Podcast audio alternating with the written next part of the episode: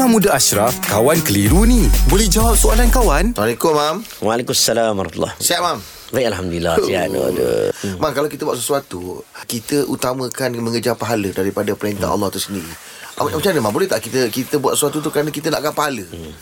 Memang benda ini Kalau kitab-kitab tasawuf ada bincang Isu hmm. tentang Buat satu amalan hmm. Kerana mengharapkan pahala hmm. Sebab ialah Macam kita buat dengan mak Mak kita bagi kita makan Mak kita jaga kita kecil-kecil Mak kita buat semua hmm. Tiba-tiba bila mak minta tolong Kita harap mak bagi upah ah. Ini macam tu ah. Ada ada perbincangan ulama even, even dalam kitab Hikam Ibn Atta'illah Cerita tentang Satu benda yang kita buat Kita mengharapkan pahala Tapi kena ingat Manusia ni ada, ada maqamat hmm. Kita ada maqam-maqam kita hmm. Ada orang memang Motivasi dia adalah pahala hmm. Ha, macam saya yang lemah Macam saya selalu sebut dengan Jeb Kita ni lemah Aku ni lemah lah Jeb hmm. ha, Bila sebut tentang pahala ni Ada keinginan nak buat kerana pahala ah. Dan tak dilarang Wasari'u ila maghfiratin min rabbikum Wa jannatin ardas samawati wal ard Ada orang bersegera Dalam kebaikan Minta ampun dengan Allah Untuk masuk syurga Ada Maka hukumnya diharuskan. Hmm. Ada yang Nabi sebut tentang ganjaran begini begini begini, maka mereka pun berebut-rebut sebab hmm. nak dapat ganjaran begini begini. Hmm. hmm. Maka setiap orang mungkin sampai satu tahap, hmm. mungkin sampai satu tahap maka hmm. kita buat dengan ikhlas,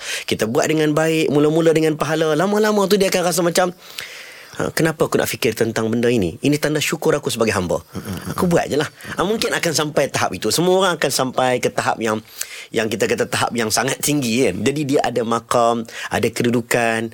Setiap orang punya iman ni dia ada dia punya tahap tabaqat dia. Dan kita pun tak ada masalah untuk kita harapkan pahala. Tak ada masalah silakan. Uh, dalam dalam hadis uh, tentang puasa. Man sama ramadan imanan wahtisaban. Uh siapa yang berpuasa dengan iman dan wahtisaban dan menghitung-hitung ganjaran uh maka ghafira lahum taqaddama min dhanbi. Allah ampun dosa-dosa yang lepas.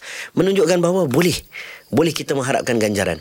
Cumanya uh, bila kita bincang tentang Sampai bila kita nak ada sifat begitu Kita pun kena upgrade sikit. Buat ni Allah bagi Jangan cerita tentang ganjaran. Kita ni Apa kita harap ganjaran pun Tak termampu dengan apa yang Allah balaskan. Bagi kat kita. Itu maksudnya. Mana, Maknanya Kalau untuk permulaan Untuk kita Apa Ni memang memang boleh lah kita Boleh sahabat-sahabat Nabi Semua boleh Mengharapkan syurga Mengharap Ini sebut-sebut dalam banyak hadis Sahabat Nabi Aku terangin ke syurga macam ni Aku terangin pahala macam ni. Boleh.